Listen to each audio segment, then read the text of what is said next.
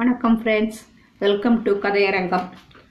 பொன்னியின் செல்வனுக்குள்ளே போயிடலாமா போன பதிவில் பழையாறையில் குந்தவை தேவி போர் வீரர்களை பார்த்து ஆறுதல் சொல்கிறத பார்த்தோம். அதோட முக்கியமாக வந்தியத்தேவன் மூலமாக பொன்னியின் செல்வனுக்கு ஓலை கொடுத்து அனுப்புகிறாங்க அங்கிருந்து கல்கி நம்மளை மாமல்லபுரத்துக்கு கூட்டு போனார். மாமல்லபுரத்தில் சோழ பேரரசின் வாரிசு இளவரசர் ஆதித்த கரிகாலனையும் அவருடைய பாட்டனார் மிலாடுடையார் அப் அப்படின்னு அழைக்கப்படுற திருக்கோவலூர் மலையமானையும் பல்லவன் அவனுடைய நண்பன் பார்த்திபேந்திரன் அப்படிங்கிறவங்க மூணு பேரையும் பார்த்தோம். அவங்க மூணு பேரும் கலந்துரையாடிட்டு இருக்கிறாங்க. அவங்க என்ன பேசுகிறாங்க அப்படிங்கிறத என்ன பார்த்து இப்போ பார்க்க போகிறோம் அவங்க மூணு பேரும் தஞ்சாவூர்லேருந்து வந்த செய்திகளை பற்றி தான் பேசிகிட்டு இருந்தாங்க ஃப்ரெண்ட்ஸ் இந்த பழுவேட்டரையர்கள் அகம்பாவத்தை என்னால் இனிமேல் ஒரு கணமும் சைத்துக்கிட்டு இருக்க முடியாது. நாளுக்கு நாள் அவங்க வரம்பு கடந்து போய்கிட்டே இருக்காங்க. நான் அனுப்பின தூதன் பேரில் ஒற்றன் அப்படின்னு குற்றம் சுமத்துறதுக்கு இவங்களுக்கு எத்தனை அகந்து இருக்கணும்? அவனை பிடிச்சு கொடுப்பவங்களுக்கு ஆயிரம் பொன் வெகுமதி கொடுப்பதாக பறையெல்லாம் அறிவிச்சாங்களாம். இதையெல்லாம் நான் எப்படி பொறுக்க முடியும்? என் உரையில் உள்ள வாழ் அவமானத்தால் குன்றி போயிருக்கு. நீங்களோ பொறுமை உபதேசம் செய்கிறீங்க அப்படிங்கிற ஆதித்த கரிகாலன் யார்கிட்ட? பாட்டனார்கிட்ட. பொறுமை உபதேசம் நான் செய்யல.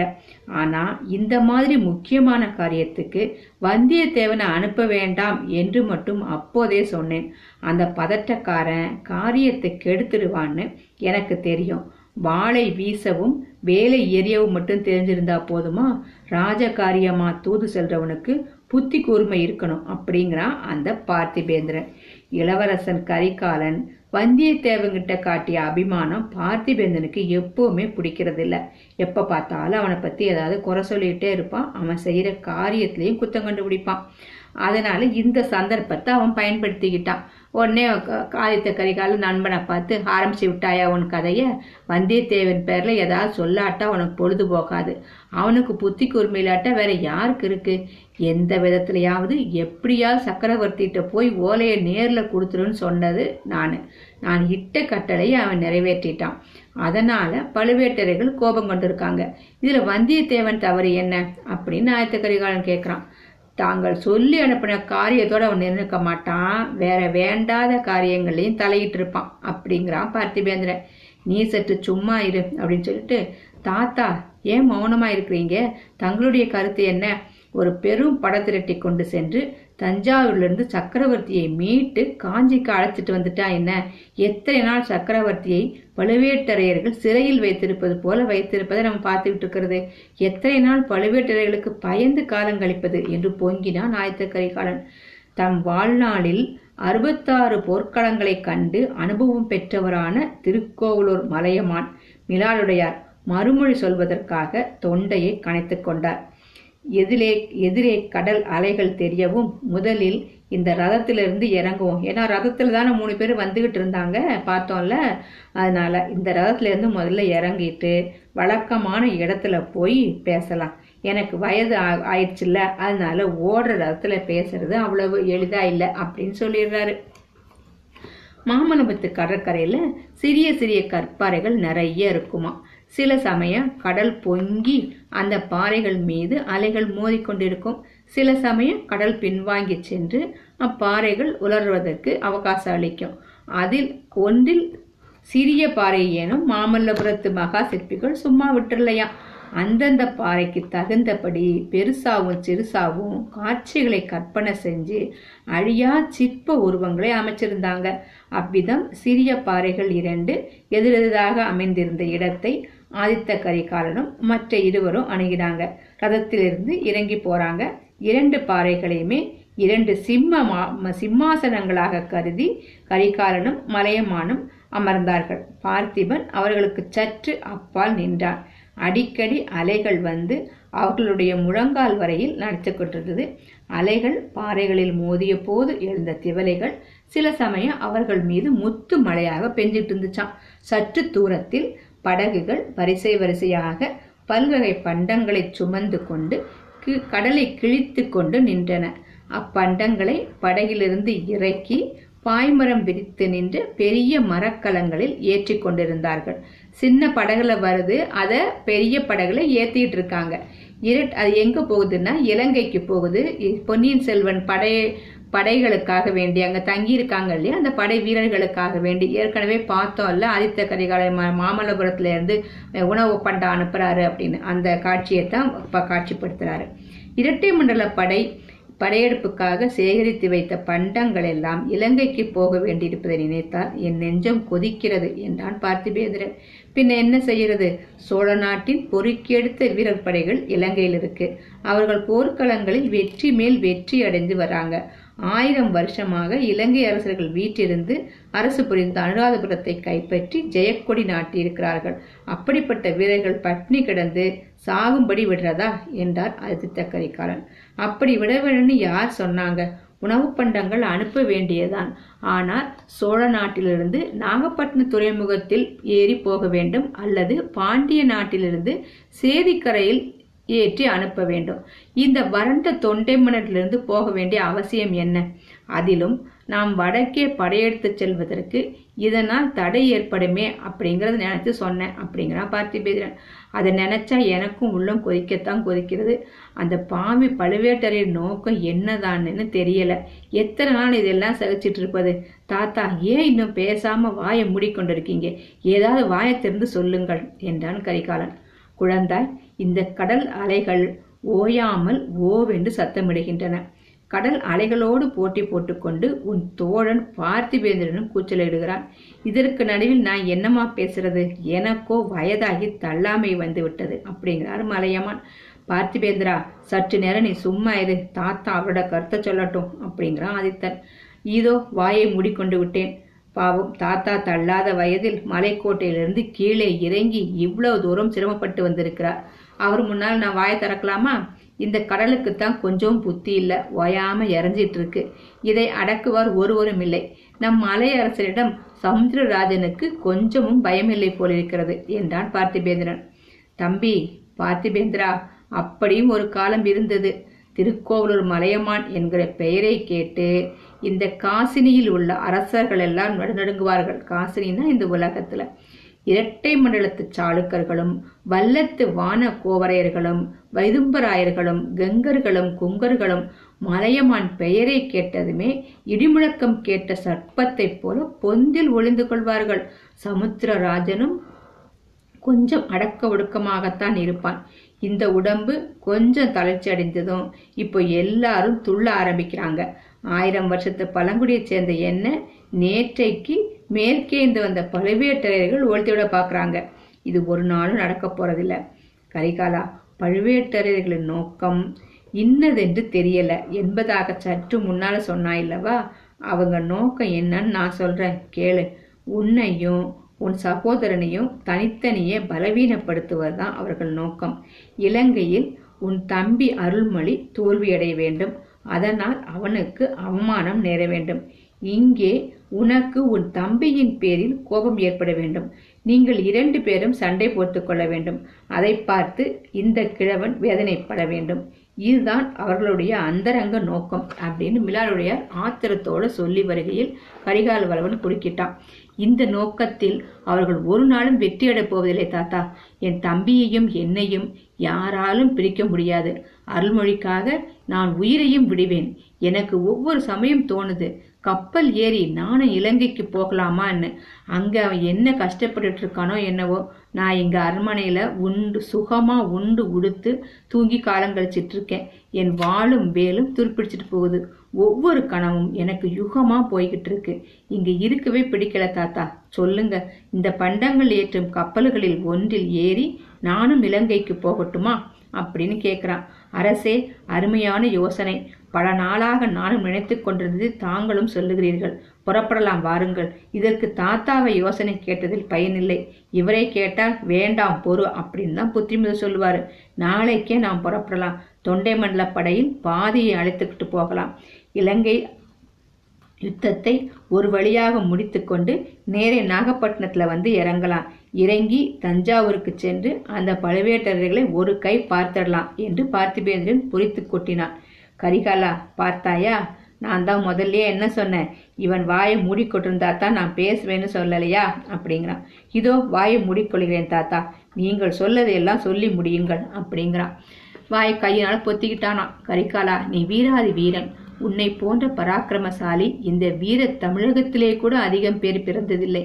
என்னுடைய எண்பது பிராயத்திற்குள் நானும் எத்தனையோ பெரிய யுத்த களங்களை பார்த்திருக்கிறேன்.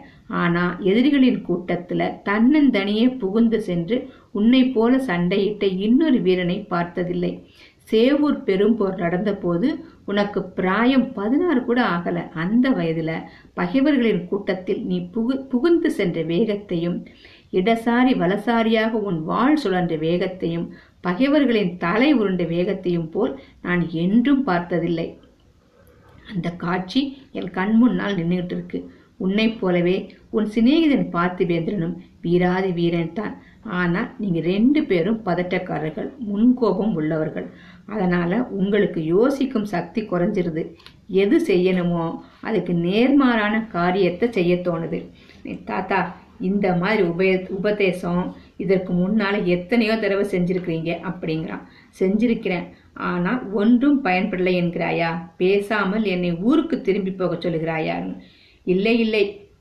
இப்போது நடக்க வேண்டிய காரியம் என்னன்னு சொல்லுங்க. உன் சகோதரன் அழுமொழியை உடனே இவ்விடத்துக்கு அழைத்து கொள்ள வேண்டும். நீயும் உன் சகோதரனும் பிரிந்திருக்கவே கூடாது. தாத்தா இந்த என்ன யோசனை? அருள்மொழி இங்கே வந்து விட்டால் இலங்கை யுத்தம் என்ன ஆகிறது இலங்கை யுத்தம் இப்போது ஒரு கட்டத்துக்கு வந்திருக்கு. அனுராதபுரத்தை பிடிச்சாச்சு. இனி அங்க மழைக்காலம். இனி நாலு மாசத்துக்கு ஒன்றும் செய்ய முடியாது. பிடித்த இடத்தை விட்டு கொடாமல் பாதுகாத்து வர வேண்டியதுதான். இதை மற்ற தளபதிகள் செய்வாங்க. அருள்மொழி இச்சமயம் இங்கே இருக்க வேண்டியது மிகவும் அவசியம். கரிகாலா உண்மையை மூடி மூடி வைப்பதில் பயன் என்ன? விஜயாலய சோழரின் குலத்துக்கும் அவர் அடிக்கோலிய சோழ சாம்ராஜ்யத்துக்கும் பேராபத்து வந்திருக்கு.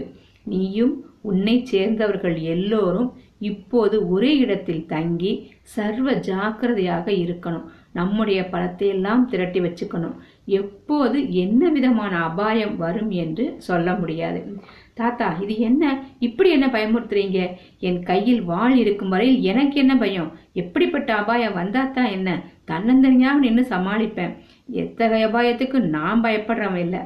பிள்ளாய் நீ எப்படிப்பட்ட தைரியசாலின்னு எனக்கு சொல்லணுமா? ஆயினும் திருவள்ளுவ திருவள்ளுவ பெருமான் சொல்லி இருப்பதையும் சில சமயம் எண்ணி பார்க்க வேண்டும்ல? அஞ்சுவது அஞ்சாமை பேதமை அஞ்சுவது அஞ்சல் அறிவார் தொழில். அப்படின்னு அந்த மகான் சொல்லியிருக்காருல்ல போர்க்களத்தில் பகைவர்களுக்கு எதிரெதிரே நின்று போரிடும்போது அச்சம் கூடாது. அப்படி பயப்படுறவன் கோழ. அவ்விதம் பயப்படுகிற பிள்ளை என் வம்சத்தில் பிறந்தால் அவனை நானே இந்த கிரடாய் போன வலுவிழந்த கையினால் வெட்டி போட்டு விடுவேன். ஆனால் மறைவில் நடக்கிற சதிகளுக்கும் சூழ்ச்சிகளுக்கும் கண்ணுக்கு தெரியாத அபாயங்களுக்கும் பயப்பட்டே ஆகணும். பயப்பட்டு அந்தந்த நிலைமைக்கு தகுந்த முன்ஜாக்கிரதையும் செய்து கொள்ளணும். அரச குலத்தில் பிறந்து சிம்மாசனத்துக்கு உரியவர்கள் இந்த விஷயத்தில் அஜாக்கிரதையா இருக்கக்கூடாது. இருந்தால் நாட்டுக்கே நாசம் விளையும். அப்படிங்கிறாரு. தாத்தா அப்படி என்ன ரகசிய அபாயங்களை தாங்கள் எதிர்பார்க்கிறீர்கள்? சற்று விளக்கமாக சொன்னால் தானே நாங்கள் ஜாக்கிரதையா இருக்க முடியும். சொல்லத்தான் வருகிறேன். சில நாளைக்கு முன்னால கடம்பூர் சம்புவரையர் மாளிகையில அர்த்த ராத்திரி வேளையில ஒரு கூட்டம் நடந்துச்சு. அதுக்கு பெரிய பழுவேட்டரையர் வந்திருந்தாரு. இன்னும் தென்னவன் மழவராயர் குன்றத்தூர் கிழார் வணங்காமுறை முனையரையர் அஞ்சாத சிங்க முத்தரையர் இரட்டைக்குடை ராஜாளியார் இவர்கள் எல்லோரும் வந்திருந்தார்களாம். என் காதுக்கு வந்தது இந்த பெயர்கள் தான். மேலும் பலர் வந்திருக்கலாம். வந்திருக்கட்டும். அதனால் என்ன? எல்லாரும் நடுநிசையில் வரையில் கூத்தும் கேளிக்கையும் பார்த்துட்டு வயிறு புடைக்க சாப்பிட்டுட்டு அதுக்கு மேலே மிடாமிடாவா கல்ல குடிச்சிட்டு தூங்க போயிருப்பாங்க. அதை பற்றி நமக்கு என்ன? நீங்கள் சொன்ன தாடி மீசை நிறுத்த கிழடுகள் எல்லாம் கூடி பேசி எண்ணத்தை புரட்டிடுவாங்க கிழடுகளை பற்றி உனக்கு இவ்வளவு நல்ல அபிராம் இருக்கும் பட்சத்தில் நான் என்ன சொல்லி என்ன பயன்? நானும் ஒரு கிழவன் தானே? அவர்கள் எல்லாரையும் விட தொண்டு கிழவன் நான். தாத்தா கோபம் வேண்டாம். அந்த கையினால் ஆகாத கிழங்களோடு தங்களை நான் சேர்த்து விடுவேனா? சரி அப்புறம் என்ன நடந்து சொல்லுங்க. கையினால் ஆகாத கிழங்கள் என்று மறுபடியும் சொல்லுகிறார். அவர்களில் தலைமை பெரிய கிழவன் கொஞ்ச நாளைக்கு முன்புதான் கல்யாணம் செய்து கொண்டான் என்பதை மறந்து விடாதே இளம் பெண்ணை மணந்த கிழவனைப் போல உலகில் அபாயகரமான இளைஞன் யாரும் இல்லை என்பதையும் தெரிந்து கொள் கிழவனின் கல்யாணத்தை பற்றி பேச்சு தொடங்கியதும் ஆதித்த கரிகாலனுடைய முகத்தில் ஒரு விசித்திர மாறுதல் உண்டாகியது. அவனுடைய கண்கள் திடீரென்று சிவந்து இரத்த கேட்கும் சூத்திர தேவதையைப் போல விழித்தன. உதடுகள் துடி துடித்தன பற்கள் நரநரவென்று கழித்து கொண்டன. இதையெல்லாம் மலையமான் கவனிக்கவில்லை. ஆனால் பார்த்திபேந்திரன் கவனித்துக் கொண்டான். இந்த கல்யாண பேச்சு இப்ப எதுக்கு ஐயா சம்புவரையர் மாளிகையில் அப்புறம் என்ன நடந்தது என்பதை சொல்லுங்கள் என்றான் பல்லவ வீரன் அதைத்தானே சொல்ல வந்தேன். ஆனால் வயதாகிவிட்டதல்வா புத்தி தடுமாறி வேற எங்கேயோ போய் விடுகிறேன். கேள் கரிகாலா பார்த்திபேந்திராணியும் கேட்டுக்கொள். அந்த நள்ளிரவு கூட்டம் கிழவர்களின் கூட்டம் மட்டுமல்ல சில வாலிபர்களும் அதில் இருந்தார்கள். அவர்களில் ஒருவன் சம்புவரையன் மகன் கந்தமாறன். இன்னொருவன் என்று தயங்கினதை பார்த்து யார் தாத்தா? இன்னொருவன் யார்? என்று கரிகாலன் தூண்டி கேட்டான். உன்னுடைய பெரிய பாட்டனார் ப- கண்டராதித்தருடைய திருக்குமாரன் உன்னுடைய சித்தப்பன் மதுராந்தகத்தேவன் தான். இதை கேட்டதும் ஆதித்த கரிகாரனும் பார்த்திபேந்திரனும் கலகலவென்று சிரித்தார்கள். இது என்ன சிரிப்பு? இந்த சிரிப்புக்கு பொருள் என்ன? மறுபடியும் என்னை பரிகசிக்கிறீர்களா? என்று கேட்டார். இல்லை தாத்தா இல்லை. மதுராந்தகனை தாங்கள் வாலிபன் என்றீர்களே அதுக்காகத்தான் சிரிக்கிறேன். அவன் கிழங்கிலேயெல்லாம் தொண்டு கிழடா அல்லவா? பழுத்த சிவஞான கிழடா அல்லவா? என்றான் ஆதித்த கரிகாலன். கிழவனுக்கு சில சமயம் எவ்வனம் திரும்பும் என்று நீ கேள்விப்பட்டதில்லையா? அதுபோல மதுராந்தகனுக்கும் இளமை திரும்பி இருக்கிறது. சில நாள் முன்பு வரையில் துறவியாகப் போகிறேன் சிவகைங்கரியம் செய்யப் போகிறேன் என்று சொல்லிக் கொண்டிருந்தவன் ஒன்று இரண்டு மூன்று என கல்யாணம் செய்து கொண்டு போகிறான் அல்லவா? செய்து கொள்ளட்டும். இன்னும் பல கல்யாணம் செய்துக்கிட்டோம். அதனால என்ன? தம்பி மதுராந்தகனின் கல்யாணங்கள் சாதாரண கல்யாணங்கள் அல்ல ராஜரீக கல்யாணங்கள். பழுவேட்டரையர்களின் அந்தக அந்தரங்க சூழ்ச்சியைச் சேர்ந்த கல்யாணங்கள். தாத்தா எதற்காக இன்னும் மர்மமாவே பேசிட்டு இருக்கீங்க விட்டு சொல்லுங்கள். பழுவேட்டரையர்கள் என்னதான் விரும்புகிறார்கள்? ஒரு ஊராய் சென்று அவர்கள் கூட்டம் போடுவதின் நோக்கம் என்ன? மதுராந்தக தேவனை வைத்துக்கொண்டு என்ன செய்ய பார்க்கிறார்கள்? என்று ஆயத்த கரிகாலன் கேட்டான். வேறு ஒன்றும் இல்லை உனக்கும் உன் தம்பிக்கும் ராஜ்ய உரிமை இல்லை என்று செய்துவிட்டு மதுராந்தகனை சோழ நாட்டின் சிம்மாசனத்தில் ஏற்ற எண்ணி இருக்கிறார்கள் அதற்கு உன் தந்தையின் சம்மதத்தை பெறுவதற்காகவே அவரை தஞ்சை கோட்டையில் சிறையில் வைத்திருப்பது போல் வைத்திருக்கிறார்கள் என்றார் மிராடுடையார் அறிவைப் போலவே ஆற்றலும் ஆற்றலைப் போலவே அனுபவம் பெற்று முதிர்ச்சி அடைந்த திருக்கோவலூர் மலையமான் அரசர் கடைசியாக கூறிய வார்த்தைகளை கேட்டு ஆதித்த கரிகாலன் மூர்ச்சியடைந்து விழ விழுந்து விடவில்லை தான். ஆயினும் சிறிது நேரம் செயலிழந்து ஸ்தம்பித்து நின்று விட்டான். பார்த்திபேந்திரனும் வாயடைச்சு போய் மௌனமா நின்னுட்டானாம் கடலும் ஓசை அடங்கி விட்டதாக தோன்றியது. தூரத்தில் பண்டங்களை இறக்கி மரக்கலங்களில் ஏற்றுவோரின் ஏலேலோ சத்தம் கூட அந்த சமயம் அடங்கி நின்று போயிருந்தது.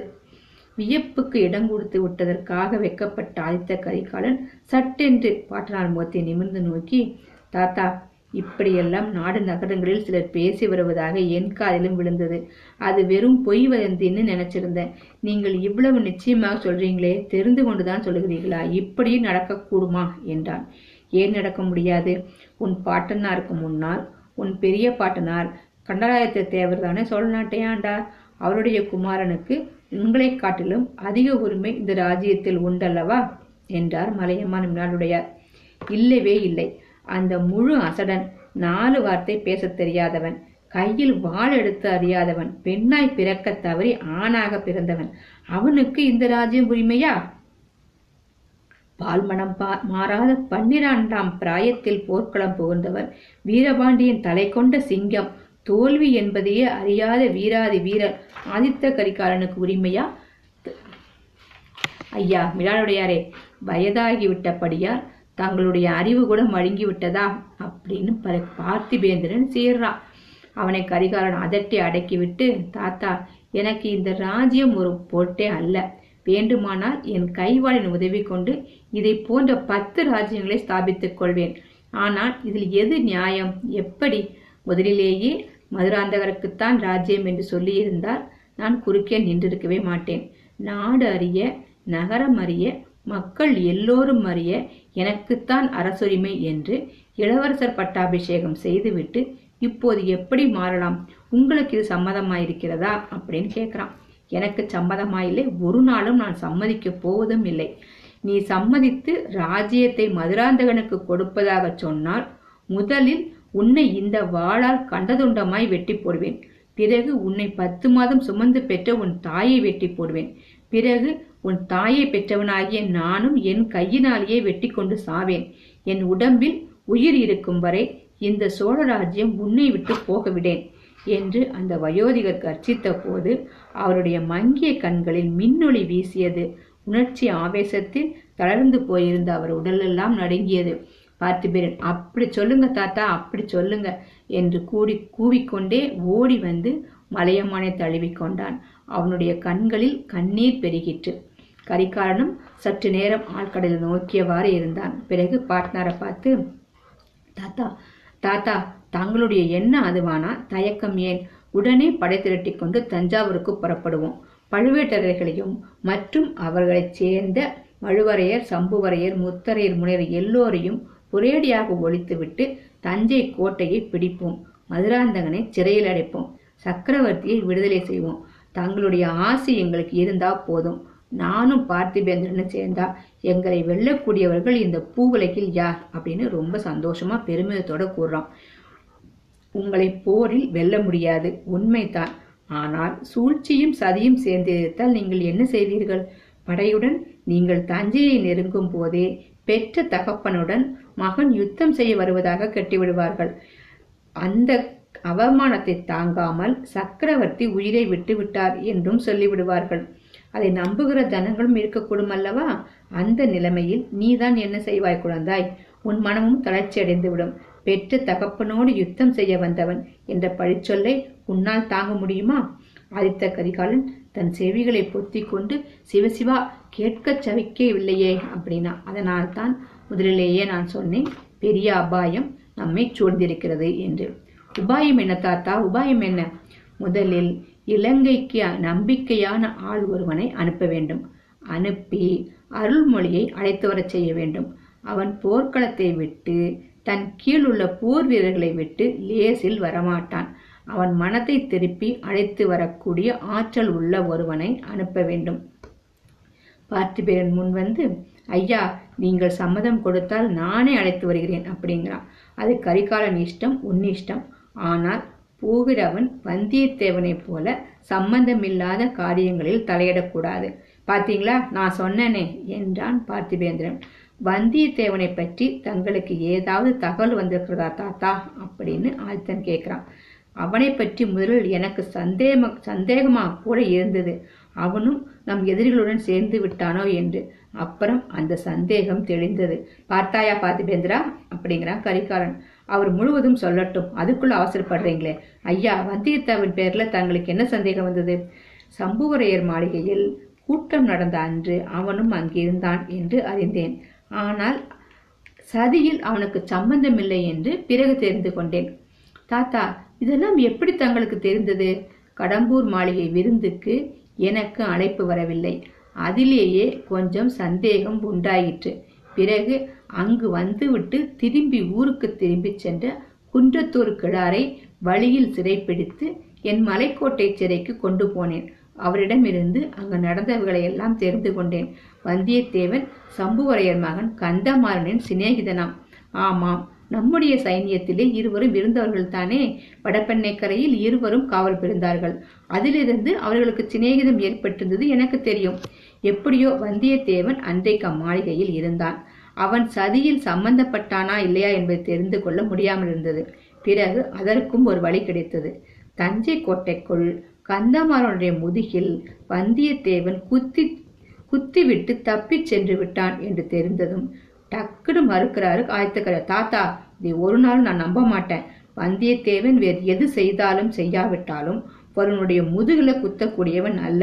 அதிலும் சிநேகிதனுடைய முதுகில் குத்தக்கூடிய சண்டாளன் அல்ல. அந்த சிநேகிதன் தன் எஜமானருக்கு விரோதமான சதியில் ஈடுபட்டவன் என்று தெரிய வந்தால் இவனையும் அந்த சதியில் சேர்ப்பதற்கு அந்த சிநேகிதனை ஒருவேளை முயற்சி செய்தால் எப்படி இருந்தாலும் முகத்துக்கு முகம் நின்று சண்டை முகம் நின்று சண்டை பிடிப்பானே தவிர ஒரு நாளும் முதுகில் குத்தி இருக்க மாட்டான். உன் சிநேகிதரிடம் உன்னை என்னுடைய நம்பிக்கையை வியக்கிறேன் தம்பி. உண்மை எப்படியோ இருக்கட்டும். கந்தமாறனுடைய முதுகில் குத்தியதாக வந்தியத்தேவன் பழுவே பேரில் பழுவேட்டரையர்கள் குற்றம் சுமத்தி அவனை வேட்டையாடி வருகிறார்கள். இவ்வளவுதான் எனக்கு தெரியும். ஆகையால் வந்தியத்தேவனுக்கும் கந்தமாறனுக்கும் ஏதோ ஒரு விதத்தில் சண்டை வந்திருக்கக்கூடும். இதிலிருந்து அவன் உனக்கு எதிரான சதியில் சேர்ந்திருக்கவில்லை என்று நிச்சயமாகிறது அல்லவா அதற்கு இவ்வளவு தூரம் சாட்சியம் வேண்டியதில்லை. வந்தியத்தேவன் நம் விரோ விரோதிகளுடன் சேர்வது என்றால் அப்போது இந்த பூமியே தலைகள தலைகீழாகிவிடும். அலைக்கடல் வறண்டுவிடும். வானம் இடிந்துவிடும். சூரியன் இராத்திரையில் உதிப்பான். சோழர் குலம் சர்வ நாசத்தை அடையும் என்று ஆதித்த கரிகாலன் பரபரப்போடு சொல்கிறான். பாருங்க எவ்வளவு தூரம் வந்தியத்தேவனை ஆதித்த கரிகாலன் நம்பியிருக்காரு. நண்பர் மேல உள்ள நட்பு மேல அவ்வளவு நம்பிக்கை. இளவரசர் சொல்லுவதை நானும் ஒத்துக்கொள்வேன். வந்தியத்தேவன் ஒரு நாளும் நமக்கு துரோகம் செய்து எதிரிகளுடன் சேரமாட்டான். அவனிடம் நான் சொல்லும் குற்றம் ஒன்றே ஒன்றுதான். அழகான பெண்முகத்தை கண்டால் வந்தியத்தேவன் தலை கிருகிருத்து விடுவான். அவனுடைய மதி மயங்கிவிடும். இதை கேட்ட ஆதித்த கரிகாலன் புன்னகை புரிந்தான்.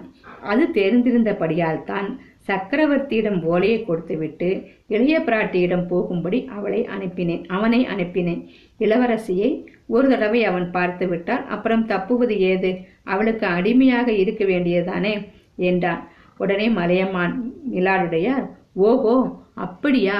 வந்தியத்தேவனுக்கு சொல்லி அனுப்பியிருக்கிறாயா? எனக்கு தெரியாமல் போயிட்டே தஞ்சாரை தஞ்சாவூரை விட்டு கிளம்பிய பிறகு வந்தியத்தேவனிடமிருந்து ஏதாவது செய்தி வந்ததா? அல்லது இளைய பிராட்டியிடமிருந்து ஏதாவது செய்தி வந்ததா? அப்படிங்கிறாரு. ஒவ்வொரு நிமிஷமும் எதிர்பார்த்து கொண்டிருக்கின்றேன். இதுவரை செய்தி ஒன்றும் வரவில்லை அப்படிங்கிறாரு ஆதித்த கரிகாலன். அவர் காத்துட்டு இருக்கட்டும் நம்மளும் காத்துட்டு இருக்கலாம்.